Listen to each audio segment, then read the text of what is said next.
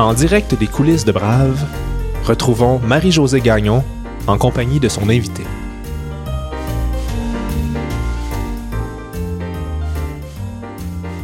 Nous sommes le 20 septembre 2022 et je reçois Catherine Paradis, la Catherine de K pour Catherine. Cette petite entreprise qui a permis à tant de personnes aux prises avec des allergies ou des intolérances alimentaires de bien manger. J'étais curieuse d'en savoir plus sur elle, qui presque du jour au lendemain est un peu sortie de nulle part pour se retrouver dans l'intimité de nos maisons. J'ai adoré ma rencontre avec elle.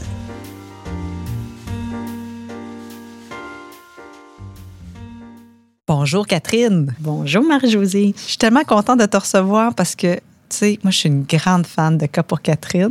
Mais là, j'ai entendu dire ça par les branches. Oui, vraiment. Je ne sais pas combien de fois j'ai envoyé des recettes à des amis ou je reçois, même en fin de semaine, j'ai fait le fameux poulet Marbella encore. Ah, j'ai pas arrêté depuis que tu me l'as dit, j'arrête pas de le faire.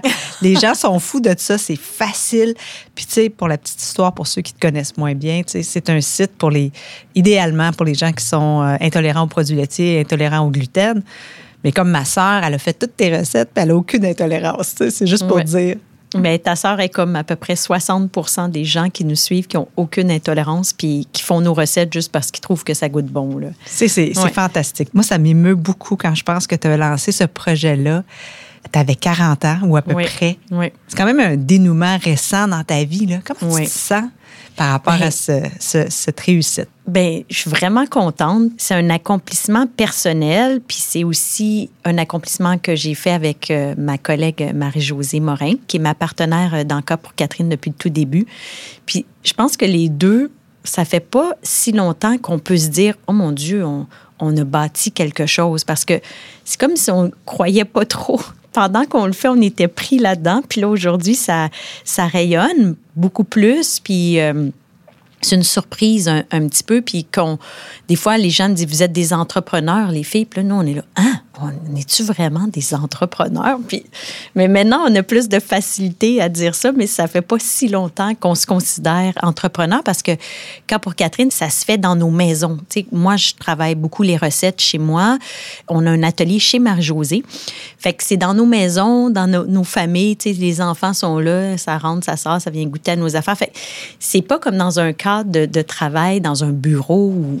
Puis on est une petite entreprise, là, tu sais, c'est une petite PME. Fait que je sais pas si ça existe, ça, des PPME, mais nous, c'est vraiment ça. Des TTE. Oui, TTE. Fait que tu mets pas ton sou pour partir prendre l'avion, là. Non, exactement. C'est un autre genre d'entrepreneur. C'est vraiment un autre genre. D'ailleurs, venir ici, c'est comme un grand voyage. Oh mon Dieu, je m'en vais en quelque part, je vais enlever mes Birkenstock, puis je vais aller rencontrer Marie-Josée.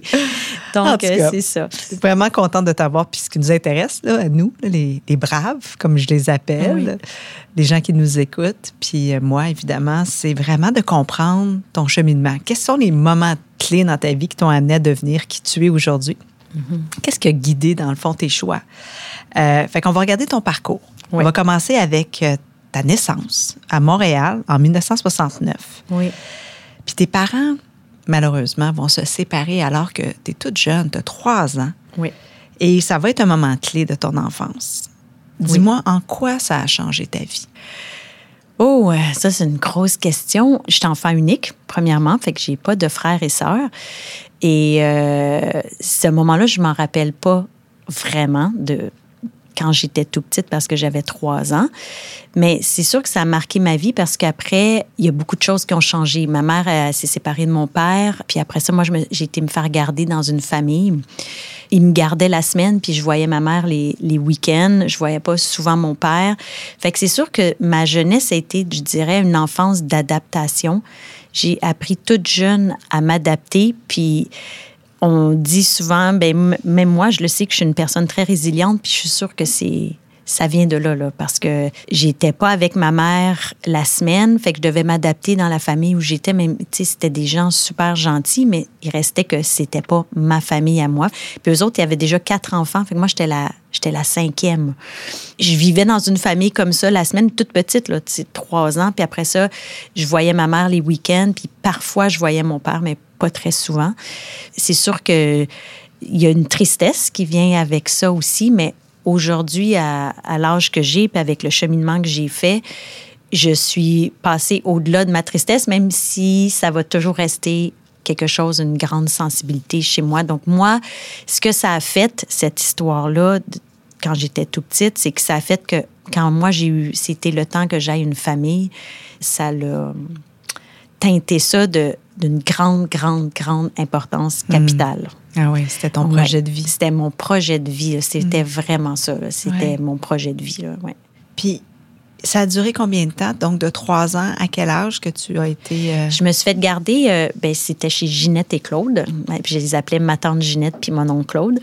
Puis, mais c'était pas dans ma famille, mais je les appelais comme ça quand même. J'ai resté là de 3 ans jusqu'à temps que je rentre au secondaire, donc jusqu'à l'âge de 12 ans. Puis quand j'ai eu 12 ans, ma mère, à l'époque, avait parti les restaurants Les Prés, parce que moi, je viens d'une famille de restauration, parce que ma mère a rencontré un homme quand j'avais 3 ans qui s'appelle André Verdier. Puis eux autres, ils ont parti ensemble la chaîne de restaurants de ma mère un peu plus tard. Puis André, il y avait les Pastificio à l'époque, il y avait les Pizza Hut. Puis entre-temps, avec les Prés, ils ont aussi acheté les Pacini. Fait que ça, c'était ça, ma famille. Puis moi, quand je suis revenue rester chez ma mère, à l'âge de 12 ans, ma mère partait son premier restaurant à elle, qui était le premier restaurant Les Prés sur la rue Saint-Denis. Donc, il y a de l'entrepreneuriat, là. Oui, il y a beaucoup d'entrepreneuriat chez nous. Puis, c'est ça, fait qu'elle partait son premier resto. Fait que moi, je suis arrivée, je suis revenue parce que là, c'était... Ma mère, elle sentait aussi, je pense, la capacité de me reprendre parce que ma mère, quand j'avais 3 ans puis qu'elle me faisait garder dans cette famille-là, elle pensait que c'était mieux que je sois dans une famille avec d'autres enfants, un chien, puis qu'elle, qui était monoparentale puis occupée à travailler et tout. Donc, rendue à 12 ans, elle avait envie que je revienne à la maison. Puis moi, j'avais beaucoup envie aussi. Mais je suis arrivée dans un moment charnière pour elle où est-ce qu'elle partait sa propre entreprise. Fait que ça a été, la première année, ça a été un peu difficile. Moi, je me faisais garder, ça c'est une longue histoire, mais je me faisais garder cette famille-là qui était à Sainte-Dorothée. Ils ont déménagé, quand il y a eu le référendum, leur compagnie a déménagé en Ontario, puis ils ont déménagé à Castleman. Fait que moi, j'étais déménagée avec eux autres. J'allais là la semaine, j'allais à l'école à Limoges, puis je revenais les week-ends en train voir ma mère, puis je repartais le dimanche à Limoges. Fait que ça, j'ai fait ça jusqu'à l'âge de 12 ans. C'était en Ontario, donc tous les vendredis soirs, tous les dimanches, tu étais dans le train. Oui, wow. J'étais dans le train. Toute seule. Toute seule, oui.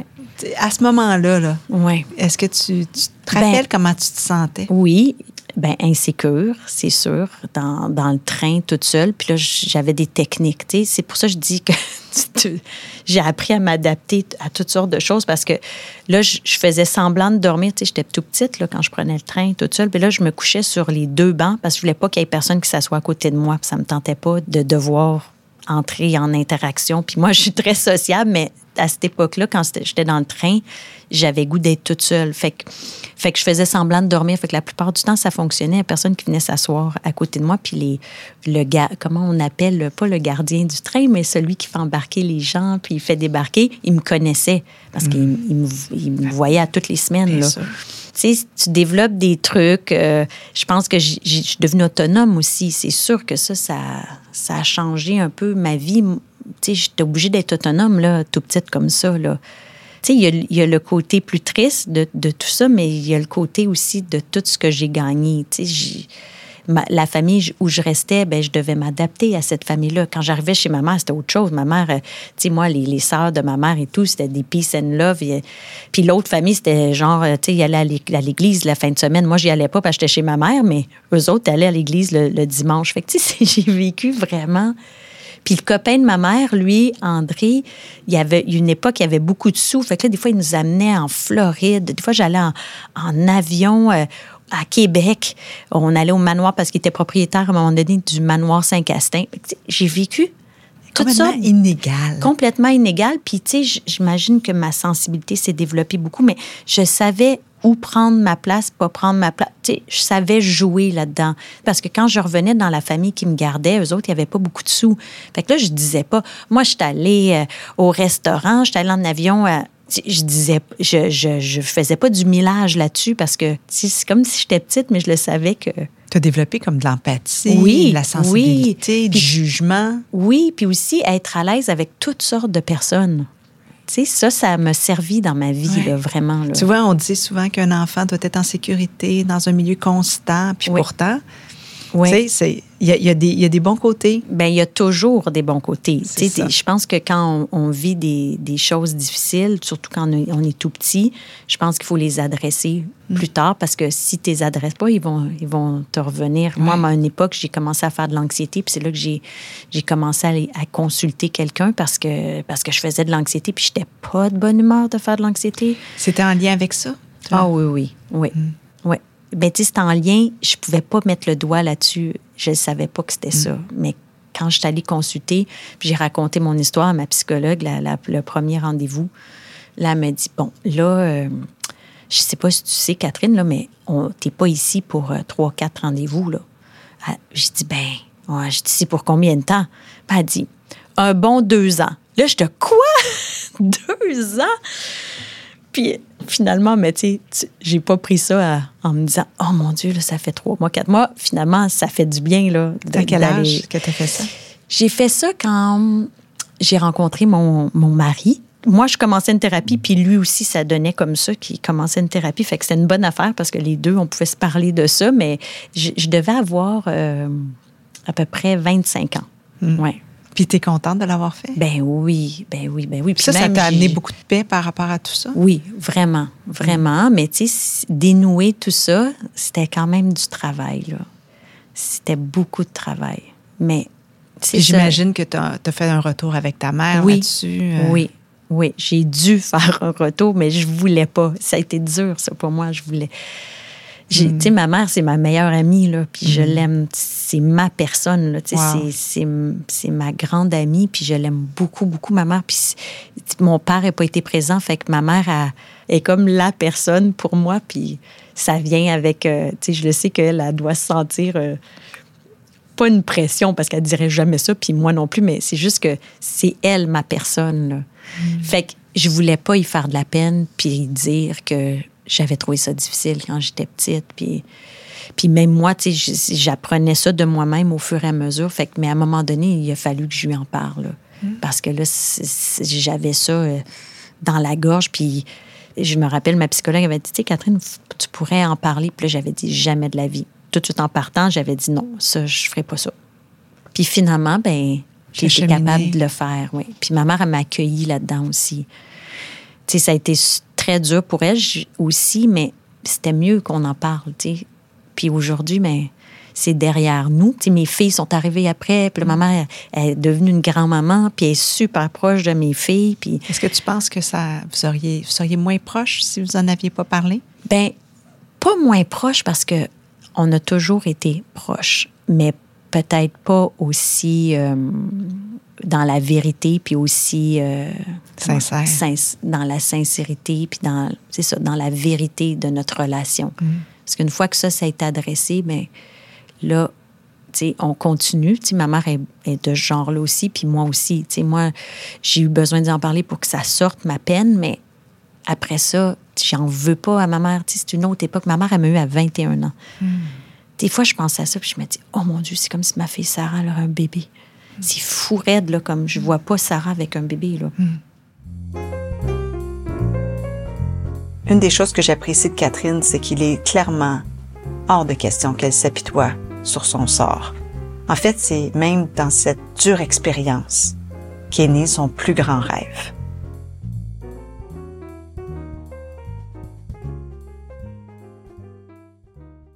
Quand j'étais jeune, on me disait, qu'est-ce que tu veux faire plus tard? Mais moi, je disais, moi, je vais être une mère de famille. Puis c'est ça que je voulais être. Puis je suis vraiment contente d'avoir fait ça. Puis mon mari, qui est aujourd'hui mon ex-mari, mais quand je l'ai rencontré, je savais que j'étais avec la bonne personne pour avoir une famille. Parce que lui est très familial aussi avec son histoire à lui. Mais ça, je savais dans le fond de mon cœur là, que j'avais la bonne personne pour... avoir une famille, puis moi, je suis restée à la maison, puis lui, il était OK avec ça, puis moi, ça, je ne vais jamais regretter ça. Je lui ai déjà dit souvent, jamais je pourrais exprimer ma gratitude qui m'a permis de rester à la maison avec les filles. Dans le fond, c'était ta grande ambition. Oui, puis tu l'as réalisé. C'est ça, ma grande ambition. Exact. On va en parler. Oui. Mais avant, on va parler de quel genre d'élève étais-tu? Ah, moi, j'étais une bonne élève. Mais moi, c'est ça, ça vient avec aussi. Tu sais, quand t'es déplacée comme ça, tu sais, j'étais pas chez moi 100% de place, ni 100% l'autre place. Tu sais, moi, j'étais animée par un désir de plaire, là. Fait que j'étais bonne à l'école. Je voulais réussir, puis j'étais contente de dire j'ai eu 100%, j'ai eu 95. Tu sais, j'étais genre... J'étais pas tannante, j'étais pas rebelle, j'étais rien de ça, là. À ta place. J'étais à ma place, puis oui, mais tu sais, j'étais quand même joyeuse et tout ça, mais c'est juste que j'avais tu sais, mon désir de plaire, il était grand, là. Mm. Ça m'a suivi pas mal toute ma vie jusqu'à temps que je fasse ma fameuse psychothérapie. Et là, t'as quand même eu des choix à faire, tu sais, t'es au cégep, à l'université, oui. Ça a été quoi? Ben là, qu'est-ce que t'as décidé? Là, rendu plus tard, je me disais, ben là, il faut bien que je me trouve quelque chose à faire, tu sais. Fait que là, je voulais, pendant un bout de temps, je voulais être pédiatre pour les enfants. Puis là, ça allait bien au secondaire et tout. Puis au cégep, en sciences peu, là, je commençais à avoir du fun aussi au cégep, là, sortir et tout. Fait que là, je commençais à trouver que les sciences pures, c'était un peu intense. Puis je voulais-tu vraiment être une pédiatre? Mais tu sais, des fois, je me dis, j'aurais peut-être dû persévérer là-dedans, mais... Les faits sont que, tu sais, j'avais une bonne amie, elle avait décidé de lâcher sciences pures puis s'en aller en admin. Fait que là, je dis, moi aussi, c'était ma meilleure amie, je dis, moi aussi, je fais ça. Fait que, tu sais, sans trop de réflexion en arrière de ça. Fait que je suis allée en administration, moi aussi. Puis après ça, à l'université, j'ai été en communication. Mais moi, j'ai fait plein de choses à l'université, mais j'ai pas de bac. Okay. Mais si on accumule tous mes cours, c'est sûr, j'ai plus qu'un bac. J'ai peut-être un bac et demi ou un bac 3/4, mais... Fait que raconte fait que là, c'est ça. Fait que là, j'ai été en communication. Là, après ça, j'ai décidé de faire un voyage avec Isabelle, la sœur de Guylain, mon ex-mari. On est parti pendant 4 mois en Europe. Là, en revenant, je me suis dit, j'aime-tu vraiment ça, les communications? Je suis pas sûre. Fait que là, finalement, j'ai commencé, après ça, j'ai dit, je vais faire un bac par cumul de certificats. Là, j'ai commencé en comptabilité. Ça ne me ressemble aucunement. Je sais pas comment j'ai fait ça. J'ai fait le premier certificat en comptabilité. Après ça, c'était affaires immobilières. Des fois, mais qu'est-ce qui motivait ces choix-là? Je te raconte ça, puis je trouve ça tellement drôle. Bien, parce que ma mère, elle avait un restaurant, puis une chaîne de restaurants aussi. Puis là, mais je me disais, bien là, ça ne sera pas perdu, là, tu sais, que j'apprenne ces affaires-là. Mais ça venait aucunement me chercher, là. Je le faisais pour me dire, ça va être bon pour moi que je connaisse les chiffres. Un peu la bonne élève, celle qui veut plaire, est-ce que ça se peut? Bien non, parce que ma mère, elle ne me demandait pas ça du tout, là. Ça, c'était dans ma tête à moi, là. Tu sais, je me dis, il faudrait que je fasse ça. Tu te le demandais à toi. Oui, t'sais. Oui. Moi, je me dis, ben, tu sais, il faut que je fasse quelque chose. Ce qui motivait aussi mon choix, c'est que moi, j'ai commencé à travailler au restaurant de ma mère jeune. Je pense que la première fois, je devais avoir 12 ans, puis là, elle me faisait nettoyer les bottes fenêtres sur Saint-Denis qui étaient tout le temps crottées. Fait que là, moi, je lavais ça, je faisais du ménage, puis j'étais payée 4$ de l'heure. Puis là, après ça, j'ai commencé à faire j'ai été hôtesse. Après ça, j'ai-tu fait du service? Je pense que j'ai jamais fait du service, mais... Puis, à un moment donné, pendant un été, il y avait besoin de refaire le menu brunch parce que le brunch des restaurants Les Prés, ça fonctionnait vraiment beaucoup. Puis là, ils m'ont demandé de travailler le menu brunch. J'avais jamais fait ça, mais j'aimais ça cuisiner. Fait que là, je dis, ben OK. Puis là, j'étais partie là-dedans. J'allais voir tous les restaurants. J'en vais faire ça. Je me rappelle, j'habitais près de l'avenue sur Mont-Royal. Puis eux autres faisaient des brunchs à l'époque. Les files d'attente, là, je checkais le menu, je prenais des notes. Puis... Fait que là, finalement, j'ai élaboré un menu. Puis ça, j'ai beaucoup aimé ça. Mais là, entre-temps, j'étais à l'université. Mais c'était quoi le talent que tu avais pour élaborer un menu à ce moment-là? Ben, j'étais bonne pour cuisiner, fait que j'écrivais des recettes sur le bout d'un papier. Puis là, je savais comment ça fonctionnait dans nos restaurants. J'ai baigné là-dedans depuis que j'étais petite. Fait que je savais que je pouvais pas leur dire là, vous allez me faire une sauce hollandaise à partir de zéro, parce qu'on avait une centrale. Fait que moi, je savais que je disais, je veux telle sauce, la centrale ferait la sauce, puis les cuisiniers, il y avait de l'assemblage à faire. Fait que tu sais, je savais où je m'en allais un peu parce que j'avais l'habitude des restaurants. Puis ça a marché, ton menu? Ça a super bien marché. Fait que là, après ça, là, moi, j'étais encore en train de me dire, bon, là, finalement, les deux certificats à comptabilité à faire mobilière, ça me tentait plus trop de faire le troisième.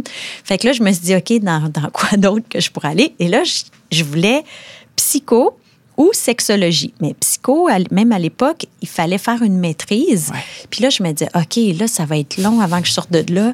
Puis là, sexo, à l'époque, on n'était pas obligé. Aujourd'hui, il y a une maîtrise, mais à l'époque, il n'y en avait pas. Puis, j'avais une amie de ma mère qui était sexologue. Là, quand j'ai regardé ça, le programme est quasiment le même. C'est juste qu'en sexologie, c'est un petit peu plus spécifique sur la sexualité, mais la sexualité, c'est souvent... Faut que tu fasses tous tes cours de psychologie là, quand tu veux être une thérapeute sexologue. Fait que j'ai commencé à étudier là-dedans. J'adorais ça. Mais là, la gang du siège social, des Prés puis des Pacini, là, ils m'ont demandé d'être chef des opérations des restaurants. Puis là, ils m'offraient, à l'époque, c'était 42 000 par année. Puis là, moi, j'étais là, oh mon Dieu, mais c'est beaucoup à l'époque. Puis là, quand tu commences à travailler puis à recevoir des sous, après, retourner à l'université. Fait que là, je m'étais dit, j'avais fait 1 an en sexo. J'ai dit, je vais faire le mandat puis je retournerai après. Mais je suis jamais retournée. Fait que j'ai travaillé dans les restaurants, là, j'ai été chef des opérations. Après ça, je suis devenue la directrice des achats et de toutes des Pacini puis des Prés. Parce que le chef des achats, il y a eu le poste de président, puis là, il m'a tout coaché comment faire ça, parce que c'était tout un monde. Fait que là, j'ai trempé là-dedans, là. Tu sais, aller visiter les usines, nos fabricants et tout, puis tu sais, les contrôles de qualité, tout ça. Fait que ça, c'était vraiment une bonne expérience. Mais là, toi, dans ta tête, là, tu vas être mère de famille. Hein? Oui. Mais moi, j'avais encore ça dans la tête. Qu'est-ce que tu fais? Il n'y a pas de Tinder, là. Comment tu fais? Non, mais là, c'est ça. Mais là, avant que je travaille pour le siège social, j'avais pris le restaurant, le premier Les Prés de ma mère qui était sur Saint-Denis. J'avais élaboré le concept snack-bar-café. Puis là, le siège social, ils m'ont donné carte blanche pour élaborer un nouveau concept de restauration. Puis là, j'ai travaillé là-dessus pendant au moins 2 ans. Puis c'était... vraiment le fun. Là. J'ai fait tout. Là. J'ai fait le menu, j'ai fait la décoration. On a tout refait l'intérieur du restaurant, les costumes des employés. J'ai vraiment trouvé ça le fun, faire ça. Mais après, la gestion du restaurant, le jour après jour, ça m'intéressait moins. Je le faisais parce que c'était ma job, mais ça m'intéressait moins. Puis c'est après que j'ai rencontré Guylain, qui est devenu mon mari. Je l'ai rencontré, puis 1 an après, je tombais enceinte de Margot. Mais Guylain, c'était le neveu du conjoint de ma mère. Ah, c'est pour ça le nom de famille qu'elle a. Oui, Guylain Verdier. Même d'ailleurs, le monde, au début, il pensait qu'il y a du monde qui disait Catherine la sort avec son cousin. Oui, Guylain Verdier qui a donné Margot et Sarah Verdier. Exact. Voilà. Exact. Puis, okay. Mais ma mère, elle, son deuxième mariage, c'est André Verdier. Elle est toujours mariée avec André Verdier, qui est l'oncle de Guylain. C'est une drôle d'histoire de famille. Mais moi, c'est ça, je suis tombée enceinte 1 an après.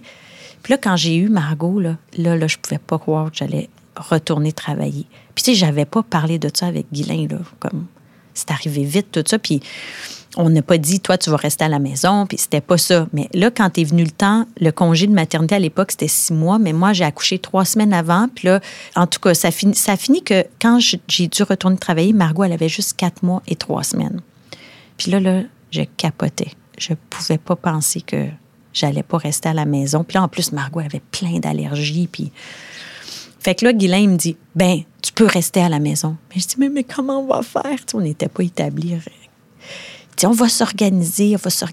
Mais je dis, t'es sûr. Mais quand il m'a lancé la perche, je me suis accrochée dessus. Puis j'ai dit, OK, sans trop penser aussi qu'est-ce que ça représentait pour lui, là. Ouais. Parce que là, on avait un enfant, puis là, une maison. T'avais pas de stress pour toi, par contre? Non. Mais là, moi, j'étais tellement contente de ne plus travailler. Mais de vivre ta passion, oui. Ton but, ton ambition à fond. Oui. Puis mère de famille, ça commençait. Oui. Fait que là, moi, t'en as profité. Là. Oui. Moi, je m'ennuyais zéro à la maison. Là. Zéro. Mais tu sais, je sais qu'il y a des femmes qui... Même, j'avais des amis qui disaient, je ne sais pas comment tu fais, Catherine, mais moi, là, j'avais du fun. Là, j'allais partout avec mes filles. Je me promenais. Je les amenais partout. L'épicerie. Mais tu n'avais pas beaucoup de moyens. Tu n'avais pas beaucoup de moyens à toi. Tu sais, d'une certaine façon, financier, je ne sais pas, j'essaie de voir. Là, c'est tout venu en même temps. Guylain, qui ne savait pas trop à l'époque qu'est-ce qu'il ferait comme travail, il a commencé à faire du développement immobilier. Puis là, ça a fonctionné. Fait que là, lui, il s'est plus établi. Fait que, tu sais, ça allait, le côté financier. Son père nous a aidés aussi.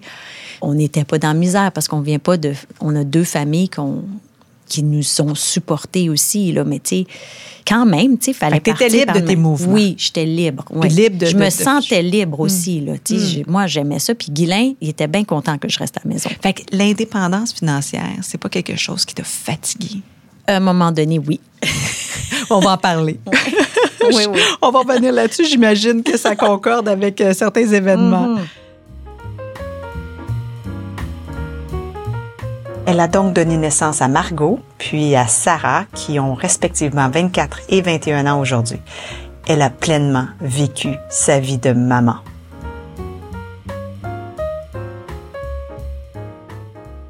Tu as eu un projet entrepreneurial pendant cette période-là. Tu sais, oui. j'ai lu ça, là, le kiosque à limonade, c'est un projet entrepreneurial. Oui. Fait que tu sais, il y a des sources. Tu sais, il y a ta mère entrepreneur, le travail que tu as fait dans la restauration. Le kiosque à limonade, parle-moi-en. Qu'est-ce que c'est, ce projet? Ah, ça, c'est le plus beau projet de toute ma vie. Mmh. Oui, vraiment. Ça, c'est la période... j'ai commencé à faire ça quand Margot avait 3 ans, puis Sarah avait 2 mois et demi. Puis ça a duré tout le temps que mes filles étaient au primaire. Sarah compris. Donc, j'ai fait ça pendant 12 ans. Ça a commencé tout petit. J'avais vu dans une revue de Martha Stewart, elle avait fait comme un petit stand de limonade, puis là, elle donnait la recette de la limonade. Puis là, je trouvais ça tellement mignon. J'ai dit, OK, on fait ça. Puis là, j'avais parlé à une de mes amies qui avait 2 enfants, des 2 filles du même âge que les miennes, Valérie. Puis là, Valérie, puis moi, on s'est dit, OK, on va au parc. J'ai dit, parfait, on a une brouette. On avait des 2 pots de limonade, puis une petite caisse enregistreuse Fisher-Price, puis 3 recettes de biscuits. Puis là, on est arrivé au parc, puis là, il y avait genre 3-4 personnes là, qui sont venues parce qu'on n'était pas nombreux, mais à la fin de cette petite activité-là, avec nos bébés, puis nos plus vieilles qui avaient 3 ans, on avait amassé 35 $ et 50 sous, je pense, quelque chose comme ça. Puis là, on avait mis ça dans un petit ziploc. Puis quand j'étais rentrée à la maison, Guylain m'avait dit, mais... Ah oui, vous avez ramassé ça, c'est bien amassé, 35 $, tout ça. Qu'est-ce que tu vas faire avec ces sous-là? Bien, j'ai dit, mais là, qu'est-ce que je vais faire avec 35 $? Je ne sais pas, moi, je vais aller au Jean Coutu, à l'épicerie, il n'en restera plus dans 2 secondes. Bien, il dit, tu devrais donner les sous à Sainte-Justine. Parce que nous, on avait quand même été visiter Sainte-Justine avec Margot quelques fois, parce que Margot était asthmatique quand elle était toute petite, puis elle avait beaucoup d'allergies alimentaires très sévères. Je me suis dit, c'est vraiment une bonne idée. Fait que là, j'ai rappelé Valérie. J'ai dit, Valérie, on s'en va à Sainte-Justine, on va aller porter à la fondation. On ne savait pas c'était où. Fait que là, on s'est rendu là avec nos filles, puis on a amené le petit ziploc, puis on trouvait ça vraiment, vraiment cute. On leur a raconté la petite histoire. Fait que ça, c'est resté comme ça, puis l'année suivante, on l'a refait. Mais là, on en a parlé à 3-4 mamans. Puis là, cette année-là, on avait amassé 500 $ la deuxième année. Mais là-dessus, il y avait une maman qui nous avait donné un chèque de 200 $. Fait qu'on avait fait un peu plus de biscuits, un petit peu plus de limonade. Mais la dernière année que je l'ai fait, au bout de 12 ans, c'était rendu un gros party dans le parc. Là, il y avait la sécurité publique, on avait des structures gonflables, la barbe à papa, du popcorn, on avait les enfants au fil des ans, ils sont arrivés avec tout plein d'idées. Tout ça pour dire que la dernière année, on avait amassé 42 000. Puis ça, c'était comme une journée dans l'année, c'était à la fin des classes, une semaine avant la fin de l'école, on faisait ça dans le parc. Puis c'est ça, la dernière fois, je pense qu'il y avait 2-3 000 personnes dans le parc. Puis au total, vous avez ramassé combien en 12 ans? 250 000 pour l'hôpital Sainte-Justine. Puis à un moment donné, t'as arrêté ça. Pourquoi? Oui, c'est devenu gros. Hein. Là, c'était rendu plus anxiogène parce qu'on faisait tout. Nous, là, on était la levée de fonds qui était la plus rentable parce qu'on ne mettait pas de frais. Tu sais, souvent, les gens, tu sais, ils calculent comme un 30 %, 40 % des fonds qu'ils vont lever, qui vont aller à payer. Mais nous, il n'y avait pas de frais. On payait toutes les affaires, puis on faisait tout nous-mêmes. Tu sais, comme ma mère venait travailler avec nous, la tante de Guylain, mon amie qui m'aidait pour les fleurs, elle venait. C'était comme une affaire de famille. Tout le monde embarquait. Les enfants du quartier, tout le monde. Fait que quand c'est devenu gros comme ça, c'était beaucoup de travail parce que nous, il fallait faire les gâteaux. Puis les biscuits, avant, je faisais ça une semaine avant, mais là, c'était rendu que je faisais ça 2-3 mois d'avance. Puis à un moment donné, j'ai déménagé, puis moi, j'achetais tout le temps des congélateurs. Puis là, mon mari, Guylain, à un moment donné, il me dit, Catherine, ça n'a pas d'allure, il y a 3 congélateurs dans le garage, j'ai plus de place pour mettre mon auto. Puis là, on a déménagé temporairement dans un condo parce qu'on avait acheté une autre maison. Là, j'avais plus de place pour amener mes congélateurs, fait qu'il a fallu trouver une solution. Puis là, c'est là que Marie-Josée, j'ai rencontré Marie-Josée en faisant du cardio plein air, qui est devenue ma partenaire dans le Cap pour Catherine. C'est comme ça que je l'ai connue.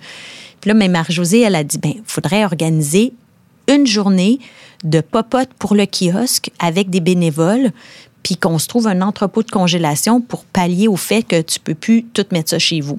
Fait que là, on a organisé la journée On Popote pour le kiosque avec l'Académie culinaire. Puis on avait 25 bénévoles qui venaient. Puis là, on cuisinait. Tout le monde avait sa liste de gâteaux à faire. Puis là, Marie-Josée, à cette époque-là, a dit « Catherine, il faudrait qu'on fasse un livre. » Je dis « Un livre? J'ai jamais fait ça de ma vie. T'es-tu folle, toi? » « Oui, oui, je vais t'aider, je vais t'aider. » Fait qu'on a fait un livre. Raconte-moi l'histoire du livre. Oh mon Dieu, ça, c'est tellement drôle, là. Marie-Josée, elle avait déjà écrit un livre à compte d'auteur. Ça s'appelait « Les recettes de famille ». Puis là, elle m'a dit « Ben moi, je peux t'aider. » Fait que là, elle dit « Faut que tu donnes toutes tes recettes. Le monde vient au kiosque, ils veulent avoir tes recettes de dessert. » Fait que là, on a dit « OK. » Puis finalement, l'hôpital Sainte-Justine nous dit « Ben nous, on a quelqu'un chez Hachette Canada qu'on peut vous présenter. » Fait qu'on va rencontrer cette personne-là. Finalement, il embarque dans notre affaire. Puis là, il nous donne un contrat. Là, on regarde le contrat, on n'est pas sûr que c'est une bonne idée, ce contrat-là, la manière qui est écrit. On montre ça à M. Payette, qui est un avocat en droit d'auteur, qui est le fils de Lise Payette, parce que Marie-Josée, son mari, est avocat, puis il connaissait. Fait qu'on lui montre notre contrat, puis là, il dit, ben, vous signez pas ça, les filles, vous pouvez pas signer ça, c'est pas un contrat qui a de l'allure. Fait que là, on retourne voir Hachette, puis on leur dit, mais... Là, on leur dit, mais là, votre contrat, ça marche pas. C'est comme si vous demandez, c'est comme un contrat de mariage. Fait que là, il part à rire. Puis il dit, ben c'est un peu ça, les filles. Là.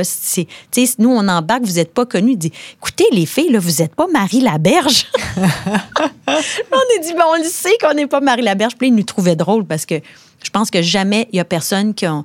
des nobody qui n'ont jamais écrit de livre de leur vie, qui refusent un contrat. Je pense qu'il n'avait jamais vu ça dans sa carrière. Puis là, il nous trouvait drôle. Fait qu'il nous a dit, pourquoi vous pourriez vous... nous autres, on pourrait faire votre distribution. Vous avez de l'air d'avoir plein de ressources. Puis pourquoi vous ne le faites pas vous-même? Puis tout ça. Fait que là, on dit, ben en tout cas, merci beaucoup et tout. Puis là, je dis à Marie-Josée après, là, on sort de là, on était morte de rire. On dit, ça n'a pas d'allure. On vient de dire non à...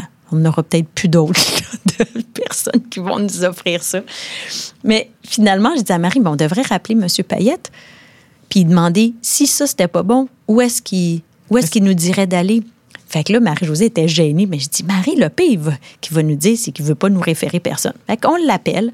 Là, je dis, mais là, vous dites c'est pas bon, mais c'est qui nous donnerait un bon contrat? Fait que là, ils nous ont dit d'aller chez Trécaré, qui est la maison des... Maintenant, c'est Québécois, qui est propriétaire de ça. Fait que là, on rencontre la personne là-bas, puis là, finalement, il embarque dans notre projet. Là, on n'en revenait pas. Là. On n'avait aucun texte d'écrit, pas une photo de prise, on avait juste le projet. On fait un kiosque de limonade, c'est le fun pour l'hôpital Sainte-Justine, puis on fait des desserts. Puis... Fait qu'il a embarqué dans notre projet. On a fait un livre. Moi, des fois, je pense à ça, je me dis, oh mon Dieu. C'est un peu ça. Moi je suis pas gênée de demander. Puis d'ailleurs, quand je faisais le kiosque de limonade, gros entraînement à demander parce que je demandais des fonds à tout le monde.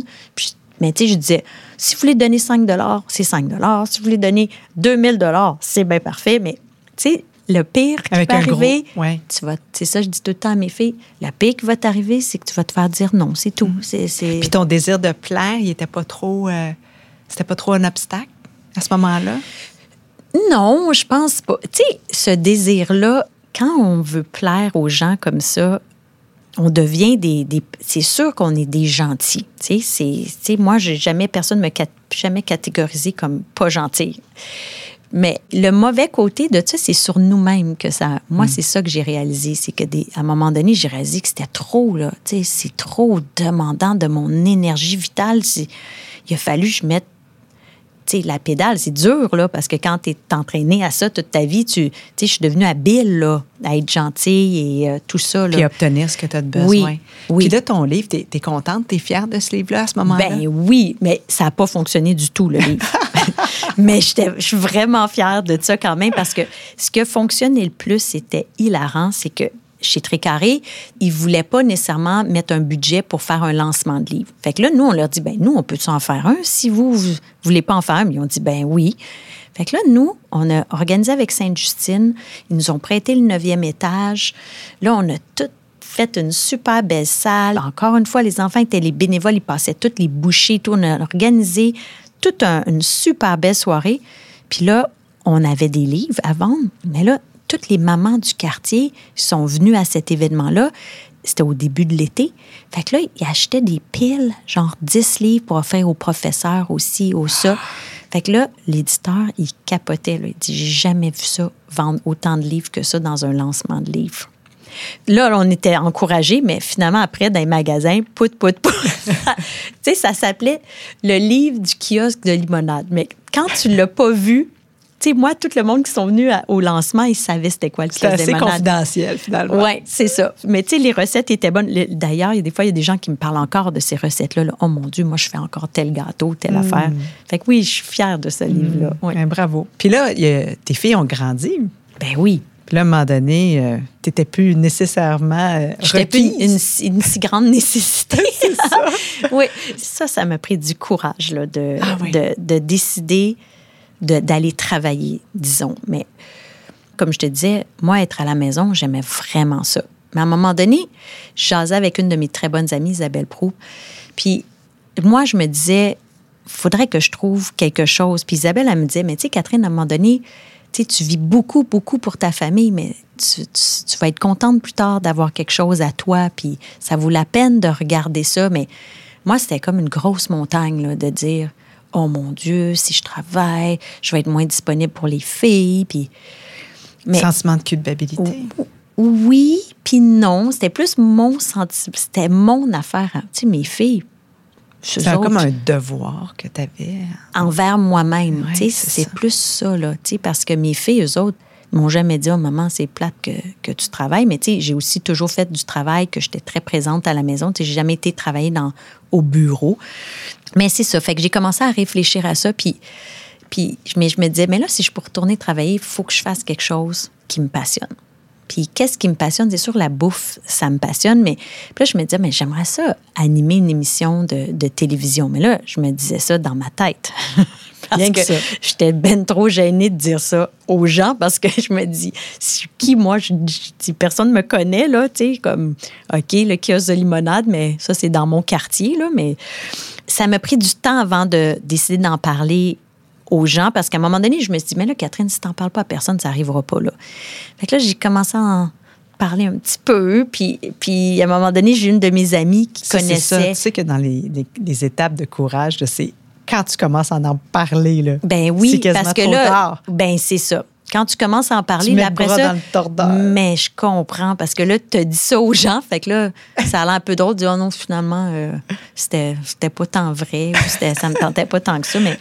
Fait que là, j'ai une amie qui m'a fait rencontrer un producteur, puis là, on était partis, j'avais Marie-Josée qui embarquait avec moi là-dedans, j'avais mon amie d'enfance, Annick, que j'étais allée au secondaire avec elle. Elle avait étudié en télé, mais elle a eu ses enfants plus tard, puis... Elle était contente de faire un projet sur le côté, mais on ne savait pas si ça allait fonctionner. J'avais travaillé avec un designer, Jean-François Ménard, qui est décédé aujourd'hui, mais Jean-François, il venait nous aider parce qu'on avait un projet de faire une émission qu'on faisait des événements dans l'émission. Puis là, on se promenait d'une maison, on allait dans un camp de pêche, puis on organisait un party dans différents contextes. Mais là, c'était gros, notre affaire. On a monté une bible pour présenter un producteur et tout. Fait quand on est allé voir le fameux producteur qui est entré en contact avec moi, on lui a présenté ça. Puis là, lui, il était là. Ben là, tu sais, c'est une grosse affaire. Lui, il faisait les émissions à l'époque de Louis-François Marcotte. Puis nous, on était là avec nos grosses affaires puis tout. Fait que là, on est arrivés chez eux, les cinq. J'avais mon amie Lynn Gosselin aussi, qui est éditrice du magazine Le Mos, l'actualité alimentaire, puis qui s'occupe du Gala Dux. Lynn... Elle était là pour le côté magazine. Fait que là, on arrive toute la gang. Mon ami avec son bébé dans sa coquille, lui, je pense que lui aussi, il n'a pas dû en revenir. Là. C'est qui eux autres? Fait que là, on y raconte notre affaire et tout. Puis là, tu sais, il était sympathique et tout. Fait que là, ça reste comme ça. Mais là, finalement, il rappelle comme 2 semaines après. Il dit là, écoute, Catherine, il dit là, tu sais, c'est super votre projet et tout. Je vais penser à ça. Mais là, j'ai entendu dire que Canal Vie cherche quelqu'un pour faire des desserts. Ils ont déjà trouvé leur casting, mais ils sont prêts à te rencontrer. Fait qu'ils pourraient te rencontrer telle date. Puis là, je dis, oh mon Dieu, c'est le lendemain du kiosque de limonade. Mais moi, après un kiosque de limonade, là, je suis morte et enterrée. Là. J'ai plus de voix, je suis pas capable de parler, je suis brûlée. Mais là, je pouvais pas dire non. Tu sais, j'avais une chance. Fait que là, je suis allée, puis... Je me suis remaquillée, je me suis habillée, puis j'ai dit, OK, je vais aller leur parler de ce projet-là, parce que j'avais dit à Stéphane, mais moi, j'aimerais ça faire des dessins, mais tu sais, j'aimerais ça que l'émission elle ait un sens. Puis il dit, bien, on va en parler avec eux autres. Fait que là, j'arrive là, ils sont 7 autour de la table. Moi, j'étais prise dans mes émotions avec mon kiosque de limonade. C'est tellement beau de voir tous les enfants qui travaillent, puis tout le monde qui vient. Puis les... Fait que là, je leur raconte ça. Je dis, excusez, j'ai aucune voix. Puis là, je leur raconte mon événement. Puis là, je leur dis, vous pouvez pas imaginer comment un petit dessert, ça peut faire plaisir, puis comment on peut aller loin avec un grain de sucre. Puis là, je leur racontais tout ça, puis j'étais encore les émotions de cette journée-là incroyable. Puis... Fait que finalement, je dis, mais moi, si je faisais une émission de dessert, je trouve qu'il faudrait aller offrir les desserts à des personnes parce que je trouve que c'est ça qui fait plaisir. Puis je dis, tu sais, moi, souvent, je vais dans des soupers, j'amène une tarte aux pommes. C'est comme si je venais d'amener un cadeau à 3 500 $, puis l'autre arrive avec du vin qui est je sais pas combien la bouteille, mais ça fait plus plaisir la tarte aux pommes parce que c'est fait à la main, puis tout ça. Fait que là quand je suis sortie du meeting... Stéphane, après, il est resté, puis il est venu me rejoindre. Puis la directrice de casting, elle a dit à Stéphane, elle a dit, là, on avait des bons castings, mais là, tu nous as amené un très bon casting. Fait que là, il me dit ça, on ne savait pas si j'allais l'avoir. Finalement, il m'appelle le lendemain, puis il dit, ça fonctionne. Wow! Fait que moi, j'avais lu dans le journal, il y a 1% des émissions qui sont présentées aux diffuseurs qui voient le jour. Fait que là, j'en revenais pas. Je suis pas personne de connue, puis que là, j'allais avoir une émission. Ça va bien, ton affaire. Là, t'es 3 en 3. Hein. Ton kiosque de limonade fonctionne. Ton livre est publié. Bon, j'irai pas plus loin que ça. Puis ton émission de télé, quoi. Ouais. T'as ton émission de télé sans aucune expérience. Là. Sans aucune expérience. Fait que là, on a fait des tests de caméra. Canal Vie était content. Fait que là, est né un petit gâteau à la fois. Cette émission que je recevais un invité qui était une personnalité connue. Puis le but de tout ça, c'était de faire 3 desserts puis qu'on allait aller offrir à une personne qui faisait la différence dans la vie de d'autres personnes. Et ça a été extraordinaire. Mmh. J'ai rencontré des gens tellement formidables, beaucoup de bénévoles. Là. C'est beaucoup ça, là, tout le travail de bénévolat qui se fait au Québec, qu'on n'est pas au courant. Moi, je revenais à chaque fois, j'étais brûlée raide après une émission parce que moi, je faisais tous mes gâteaux la veille. Je m'occupais de toute l'épicerie avec... Puis là, mon amie Annick, elle venait travailler avec moi. Mon amie Marie-Josée, elle venait travailler avec moi aussi. Quand je finissais ça, j'étais brûlée, mais j'avais le cœur là, rempli. Là. Puis j'arrivais à la maison, puis je disais à mes enfants, là, je leur racontais. Aujourd'hui, j'ai rencontré... Telle personne, elle s'occupe des enfants dans la rue. L'autre personne, elle s'occupe des femmes qui n'ont pas de logis. L'autre personne... Puis ce que je me suis rendu compte, c'est que ces gens-là qui font du bénévolat n'ont jamais la lumière sur eux parce qu'eux s'occupent des autres. Ça leur faisait du bien d'avoir des gens qui venaient... Puis tu sais, on amenait 3 desserts, là. On n'amenait pas d'autres choses, là. On amenait 3 desserts qu'on avait faits pour eux. Puis c'était un party. La reconnaissance. Oui, la reconnaissance. Puis c'était vraiment beau, là. Wow. Puis ça a duré 2 ans. Oui, hein? Oui, 2 saisons. 2 saisons. Oui. On y arrive après toutes ces histoires passionnantes qui doivent vous faire sourire. Voici donc le 4e projet, K pour Catherine.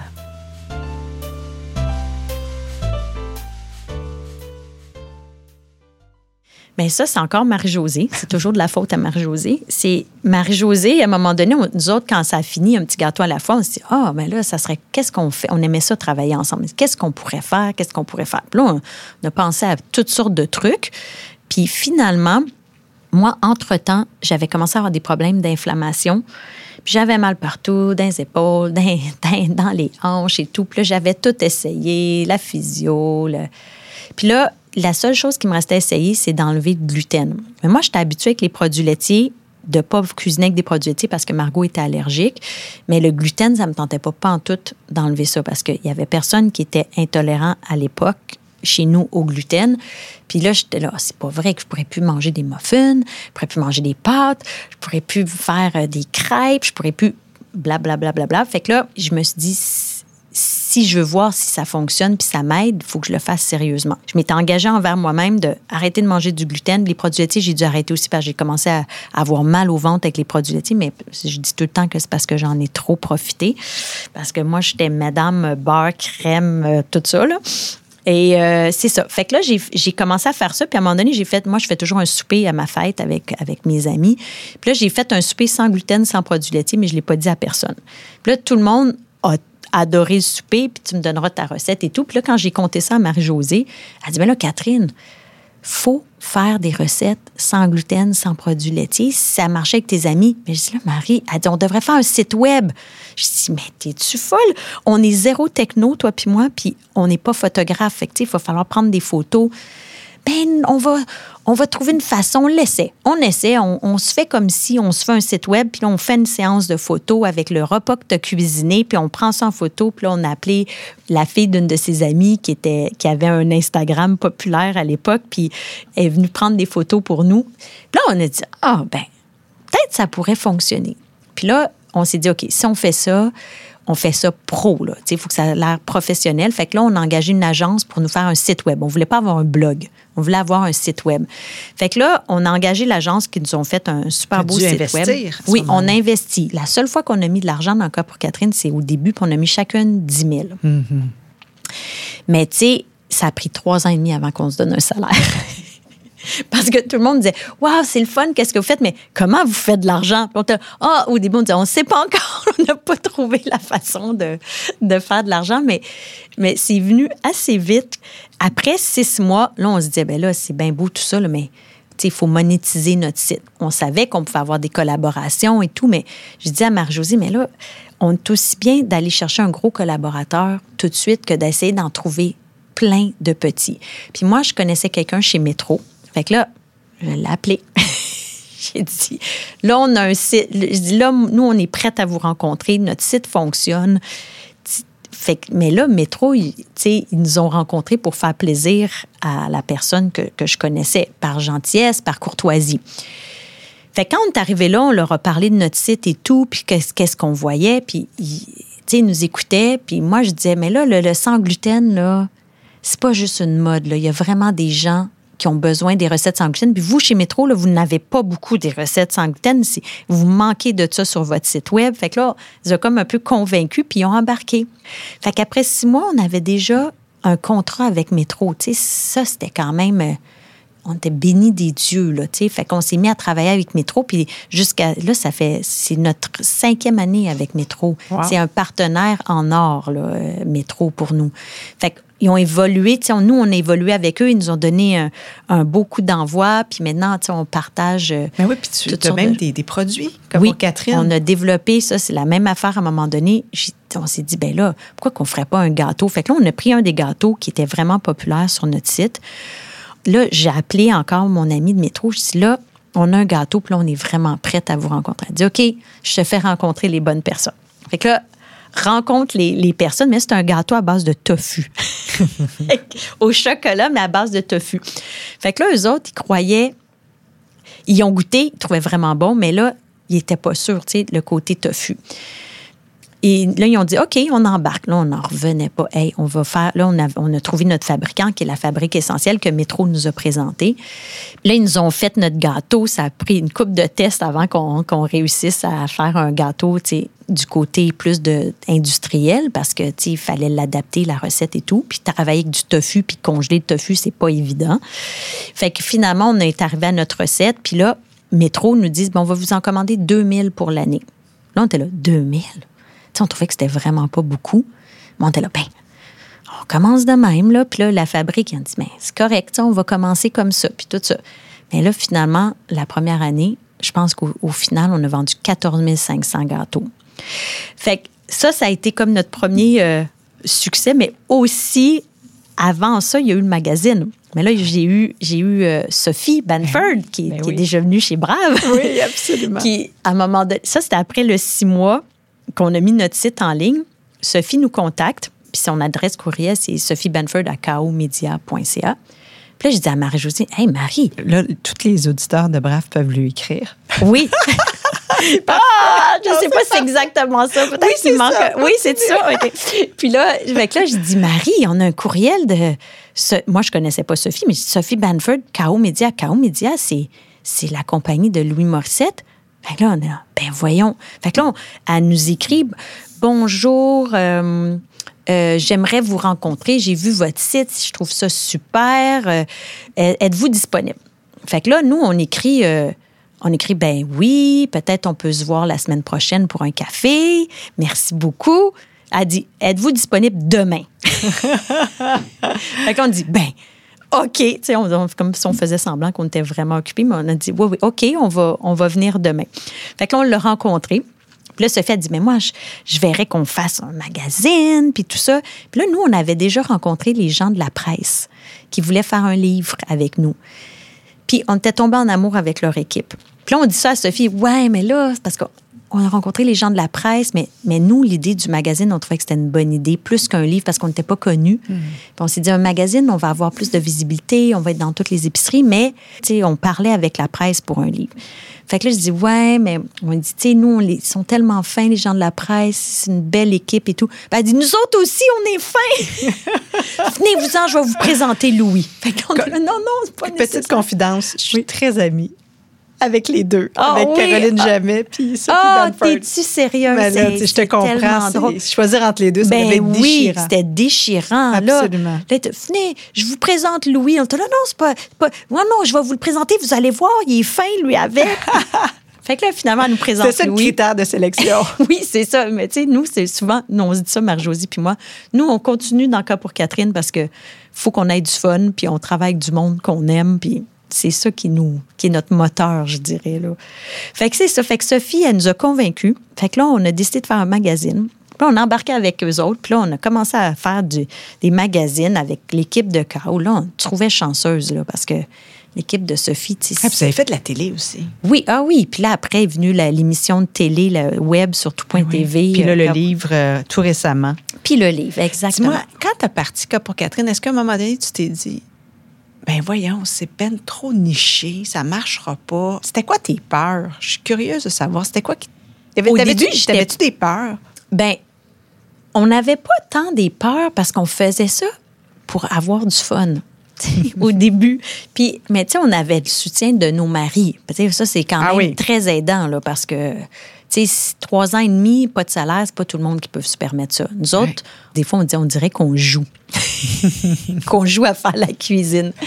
Fait que, mais je dirais pas qu'on a eu des grandes peurs, Marie puis moi. À un moment donné, on était fatigués parce que c'était... Tu sais, c'est sûr, quand tu pars à une entreprise, on travaillait fort, les deux, là. Fait que le fait que ça soit très niché, sans gluten, sans produits laitiers, au début, c'était une bonne affaire parce qu'on est tombé dans une niche que personne avait prise au Québec. Puis quand tu regardais les sites web, il n'y avait pas de site sans gluten, sans produits laitiers qui avait l'air appétissant. Puis ce que tu trouvais sur le web, sur le côté français, tout était brun, ça avait... Tu sais, c'est comme, tu regardes ça. C'est triste d'être sans gluten. Ça va être plate. Oui. Mais là, nous, c'était là. C'est comme on était animés par faire ça vraiment très gourmand. Puis aussi, art de vivre. Hein, art de vivre, tout ça en même temps. Fait qu'on n'a pas eu peur de notre niche, mais à un moment donné, on a voulu l'agrandir parce que là, on s'est aperçu, comme on disait d'entrée de jeu, qu'il y avait beaucoup de gens qui faisaient nos recettes puis qu'il n'y avait aucune intolérance. Parce qu'à un moment donné, on a fait un petit sondage avec K.O., puis on a posé la question, puis c'est revenu que 60% des gens qui nous suivaient n'avaient aucune intolérance, mais qui faisaient nos recettes parce qu'ils les aimaient. Puis ceux qui ont des intolérances, ils nous envoient des messages d'amour, que tu n'as pas idée, tous les messages qu'on reçoit, vous avez sauvé ma vie. Et on reçoit des messages comme ça. Ah oui. Maintenant, toute ma famille mange du K pour Catherine. Avant, je devais me faire un souper juste pour moi. Personne ne voulait manger ma bouffe. Là, maintenant, on mange tout le monde le même repas à table. Puis ça, c'était ça notre mission aussi, que tout le monde puisse manger le même repas malgré les sangs. Notre niche, on n'en a pas eu peur, mais là, on l'a comme agrandi. Fait que maintenant, on dit souvent c'est bon pour tout le monde. Mmh. Parce qu'avant, on disait c'est sans gluten, sans produits laitiers, sans que ça paraisse. Puis là, on dit aussi c'est bon pour les gourmands intolérants ou les gourmands tout court. Mmh. Fait que, tu sais, on a comme agrandi un petit peu ça. Puis on a, dès le début, on n'a pas misé sur identifier nos recettes sans gluten, sans produits laitiers. On ne disait pas, mettons, spaghetti aux palourdes sans gluten. On disait spaghetti aux palourdes sur les réseaux sociaux, puis là, tu voyais la photo, puis ça avait l'air beau, puis ça avait l'air bon. Fait que le monde y allait, puis là, des fois, il s'apercevait que c'était sans gluten, mais, tu sais, on voulait pas... C'était une autre tactique. Exact. Oui. Mais là, à un moment donné, tu te sépares. Oui. Puis ça, comment ça se passe, puis qu'est-ce que ça représentait pour toi? Bien, tu sais, quand je me suis séparée, K pour Catherine, j'étais encore dans le 3 ans et demi, pas de salaire. Là. Ça commençait à aller mieux, mais je disais tantôt, le plus beau, la plus belle chose, le kiosque de limonade, même séparée, c'est la pire affaire que j'ai dû faire. Parce que ça a été ta décision. C'était ma décision, puis c'était, tu sais, comme je disais au début, pour moi, la famille, c'était tellement important que ça... Je suis retournée voir ma psychologue parce que là, j'ai eu besoin d'aide pour détricoter tout ce que moi, je m'étais mis dans ma tête de c'est quoi une famille, on va jusqu'où pour garder la famille ensemble et tout, puis ça a été vraiment difficile, là. Puis en plus... les finances, tu sais, comme tu me disais, toi, tu étais confortable de ne pas avoir de revenus, mais quand ça va moins bien, puis que tu te sens moins heureux et tout ça, là, les finances, c'est quand même un gros aspect. Puis moi, j'avais quand même un beau train de vie, tu sais, on avait notre chalet, on avait notre maison, puis on faisait des voyages, puis, tu sais, toute seule, je vais-tu y arriver? Tu sais, c'est sûr que c'est une question que tu te poses, là. Ça fait partie que tu évalues. Est-ce que je me sépare pas? Je vais-tu perdre tout ça? Mais c'est ça c'est un gros processus. Puis moi, je voulais continuer Cas pour Catherine, mais il fallait que ça puisse me faire vivre quand même un minimum, là. Parce que c'était pas très payant dans les premiers temps. Puis même encore aujourd'hui, c'est pas une grosse business, mais au moins, ça nous apporte quand même un salaire intéressant, Marie-Josée. Puis moi, je dirais, mais parce qu'on est deux là-dedans, mais c'est ça. Me séparer, j'ai trouvé ça vraiment dur parce que c'était... Pour moi, la famille, c'était tout, là. Fait que là, à dire à mes enfants qu'on allait se séparer, dire à mon mari que je voulais me séparer, tout ça, ça a été excessivement difficile. Mais... quand tu fais un choix, j'ai choisi pour moi de me sentir mieux. Puis ça m'a pris du temps à être en accord avec mon choix. Puis après ça, ben ça a été difficile. C'est sûr, ça a été difficile. Mes enfants, ils ne s'attendaient pas à ça du tout. Mon mari non plus. Mais on a passé à travers. On a été sages tous les deux dans nos négociations. Puis ça a porté fruit parce que nos enfants aujourd'hui... nos filles, tu sais, sont à l'aise avec nous deux. Il n'y a pas eu de... Tu sais, on a fait attention à nos filles quand on s'est séparés. Parce qu'il y a toujours une période, c'est pas drôle, là, parler de l'argent, là, quand tu te sépares, là. Là, tout d'un coup, t'es plus si bien... faut que tu négocies tes affaires puis tu deviens un deal plus que... Mais tu t'es quand même séparée alors que tu n'avais pas vraiment de revenus, là. Non, j'avais un petit peu de revenus. Tu connaissais pas l'avenir de Cas pour Catherine, non. etc. Bien, je commençais à avoir une bonne idée. Ouais. Mais tu sais, c'est sûr que là, quand on a amené les gâteaux puis tout ça, tu sais, on s'est dit, là, faut trouver d'autres affaires. Ça devient une business, là. Oui, c'est ça, exactement. Fait que c'est quoi l'avenir de Cas pour Catherine? Bien là, il y a ma fille Margot qui travaille avec nous. Margot est là depuis... Elle met son petit coup de pouce depuis le tout début, mais à un moment donné, elle est devenue la styliste culinaire de Cas pour Catherine. Un talent brut, là, qu'elle n'a pas étudié là-dedans, mais elle l'a l'affaire. Là. Margot, elle a un sens de l'esthétisme vraiment incroyable. Puis... là, elle est partie faire sa maîtrise l'année passée à Barcelone pendant un an en commerce électronique, marketing digital. Et je ne savais pas si elle voudrait revenir travailler avec nous parce qu'elle n'avait jamais travaillé avec nous à temps plein. C'était tout le temps. Nous, on prenait Margot l'été, on t'engage à 100%. Puis pendant l'université, on organise les shootings, les journées que tu peux, que tu n'as pas d'université et tout. Fait qu'en revenant de sa maîtrise, je ne savais pas qu'est-ce qu'elle allait choisir parce qu'elle a fait un bac en gestion de la mode. Puis elle a... son cœur balance entre la mode puis la bouffe. On ne savait pas qu'est-ce qui allait arriver. Puis finalement, avant la fin de sa maîtrise, elle m'a appelée. Puis elle m'a dit, « Maman, je pense que j'aimerais ça travailler pour toi, puis Marie-Josée, mais j'aimerais ça partir ma propre ligne de produits. » Fait que là, je dis, c'est drôle, Margot, parce que Marie-Josée, elle est une visionnaire. Elle pense, elle réfléchit tout le temps des idées. Puis elle disait, ben ça pourrait être M pour Margot. Tu sais, tu pourrais profiter du fait qu'on a, nous, notre plateforme, puis que les gens qui nous suivent nous connaissent déjà, notre notoriété, puis on pourrait partir ta ligne de produits qui n'est pas nécessairement sans gluten, parce que Margot, elle n'a pas d'intolérance au gluten. C'est sa sœur, Sarah, qui a des intolérances au gluten. On est toutes dans l'élaboration de ça. On n'a pas encore finalisé ça, mais Margot, elle aimerait peut-être que ça soit végétalien, parce que ça y ressemble. Oui, t'es végétalienne. Ben, non, mais j'ai tendance. Oui, c'est ça. Végétalienne. Oui, mais ça, elle aussi, génial. Margot, c'est parce qu'elle a beaucoup d'allergies. Fait que ça ressemble un peu à ça, son régime, mais sauf qu'elle mange du poulet quand même, mais c'est à peu près la seule affaire. On veut réduire la consommation de viande de façon générale. Tout le monde. Fait que là, elle nous a dit ça. Fait que là, nous, on était vraiment contentes. Fait que là, Margot est revenue à la fin du mois de juin, début juillet. Puis, elle travaille avec nous à temps plein. Fait que moi, je suis vraiment contente de ça. Je me dis, moi, j'ai pas l'ambition de devenir Ricardo, là, parce que Ricardo, c'est gros. Puis, à 53 ans, ça, je regarde plus c'est quand ma retraite. Puis, je dis pas que je veux faire ma retraite tout de suite, mais j'ai pas cette ambition de monter une multinationale, là. Mais je suis vraiment contente que Margot embarque. Je sais pas qu'est-ce qui va arriver avec ça puis où ça va aller, mais je suis contente de donner une opportunité à Margot de se partir en affaires. Puis si c'est juste ça, au final, ben, puis pas juste ça, parce qu'on rend beaucoup de gens heureux. Dans le cas pour Catherine, ça, c'est notre moteur, parce qu'on le sait que ça fait plaisir aux gens, nos recettes et tout. Mais si je peux donner ça à Margot, je vais être vraiment contente. Puis là, c'est drôle parce qu'à l'automne, c'est Sarah qui me dit « Maman, là, je suis à l'université, j'aimerais ça aider Margot à temps partiel, tu sais, quand j'ai pas de cours. » Fait que là, je parle de ça à Marie-Josée, mais Margot, elle développe beaucoup des recettes aussi. Margot est très bonne pour développer des recettes. D'ailleurs, elle a développé au moins 60% des recettes du dernier livre. Et elles sont extraordinaires. Oui, elle est vraiment, elle est vraiment bonne. Elle est très relaxe là-dedans. Moi, je suis très structurée, mais elle est très relaxe. Elle fait ça avec plus de désinvolture que moi, développer une recette. Catherine, on va passer au questionnaire brave. Oui. Alors, la première question, que fais-tu chaque jour pour te donner du courage? Bien, moi, je pense pas trop. Je pense que ça, c'est comme une façon de passer à travers, des fois, les journées difficiles. J'essaie de pas trop penser.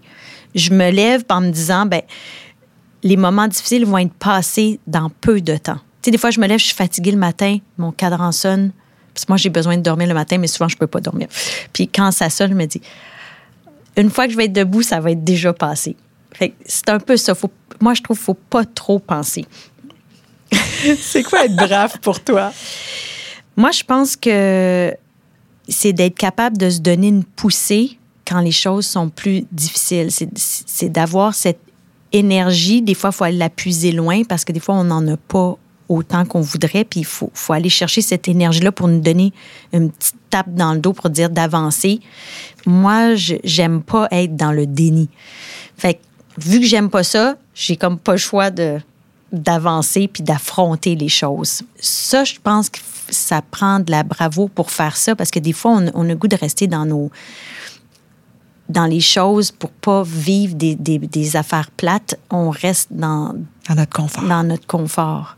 Ça prend quand même du courage pour affronter la vie des fois, là.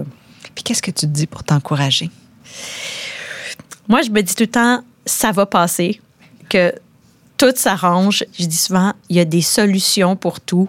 Puis on dirait que c'est... Des fois, j'ai même pas besoin de me le dire parce que c'est l'expérience de ma vie qui me montre que tout passe, tout s'arrange, il y a des solutions. C'est vraiment, à l'âge que j'ai, je pense que je sais que ça va pas, que les moments difficiles vont passer. J'aimerais ça savoir qu'il y aura plus de moments difficiles, mais je sais bien trop que c'est pas vrai. Mais je sais que j'ai passé à travers plein d'affaires difficiles puis que ça va bien, puis je suis de bonne humeur, puis ça va quand même bien, ma vie, là. Et à quel moment de ta vie n'as-tu pas été brave? Bien, je pense que le moment où j'ai trouvé ça le plus difficile d'être brave, c'est quand j'ai commencé à faire de l'anxiété. Quand je parlais tantôt, vers 25 ans, je voulais pas accepter que je faisais de l'anxiété puis que j'avais besoin d'aller voir quelqu'un pour m'aider. Fait que j'ai enduré ça un petit bout de temps avant de l'affronter. Parce que pour moi, ça voulait dire, ben, tu sais, c'est les premières fois que j'avais consulté un psychologue, ça voulait dire, mais si, moi, je suis toujours de bonne humeur, là, c'est quoi le problème? Pourquoi je me sens pas bien? C'est comme, ça allait pas avec mon image, qu'est-ce que je dégageais, puis qu'est-ce que je voulais, comment je voulais me sentir en dedans. Mais là, ça, c'était plus fort que moi, puis j'arrivais pas à contrôler ça. Fait que ça, je trouve que ça m'a pris du temps à me décider. En même temps, j'ai été moins brave, là, à me décider. Mais je me suis décidée. Puis, quelle est la personne qui incarne le mieux le courage pour toi? Bien ça, cette question-là, je trouve que la personne qui m'est venue en tête, c'est ma grand-mère. Parce que ma grand-mère, elle avait 6 enfants. Puis, mon grand-père, il était maniaco-dépressif à cette époque-là. Et il est décédé, je pense qu'il avait comme 43 ans. Puis ma grand-mère, mon grand-père avait une épicerie. Fait que mon grand-père, il était dans sa chambre pendant tout l'hiver, puis il sortait pas de sa chambre, puis il pleurait tout l'hiver. Puis ma grand-mère devait s'occuper des 6 enfants, puis de gérer l'épicerie. Puis elle a réussi à faire ça. Puis ma grand-mère, c'est une femme vraiment le fun, mais elle a passé à travers ça. Puis moi, je trouve que ça m'a tout le temps impressionnée que grand-maman a réussi sa vie puis qu'elle gère tout ça. Moi, j'ai 2 enfants, j'imagine 6, avec un mari pas fonctionnel 6 mois sur 12. Fait que je l'ai trouvée pas mal brave, ma grand-mère. Et qu'as-tu envie de dire aux jeunes pour les encourager? Bien, c'est un peu ça. Moi, je dis, foncez, essayez des choses. Le pire qui va arriver, c'est de vous faire dire non. Quand il y a des moments difficiles, ça va passer. Il y a des solutions. Moi, c'est toujours ça. Je dis toujours ça à mes filles. C'est sûr que vous allez trouver des solutions. Vous n'allez pas rester dans ce moment où vous vous sentez pas bien. Il y a une phrase aussi que je dis, c'est « lentement et droit devant ». T'avances tranquillement, mais tu regardes en avant. Je trouve que c'est une phrase qui exprime bien comment il faut essayer de prendre les choses dans la vie. Lentement. Des fois, on veut tout faire en même temps, mais tu sais, si on va lentement, puis on prend notre temps, on regarde en avant, il me semble que ça va mieux dans la vie. Hey, merci, Catherine. Ça a été un enchantement de te recevoir. Merci, Marie-Josée. Mais moi, ça m'a fait vraiment plaisir. Puis, t'es bonne, toi aussi. Tu fais bien ça. C'était facile avec toi. Ah, mais non, tu poses des bonnes questions. C'était très agréable. Mais je suis impressionnée à quel point il y a une cohérence entre ton image de marque et la personne que tu es, puis ton approche de la vie. J'ai vraiment apprécié t'écouter, puis il y a bien des leçons que je vais garder avec moi. Oh, ben, merci beaucoup. Fine. Merci beaucoup. Bye-bye.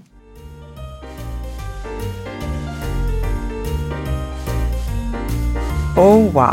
Quel plaisir, cette entrevue. Catherine a tout un art de vivre et tout un art aussi de mener ses projets. Elle est optimiste, elle est fonceuse.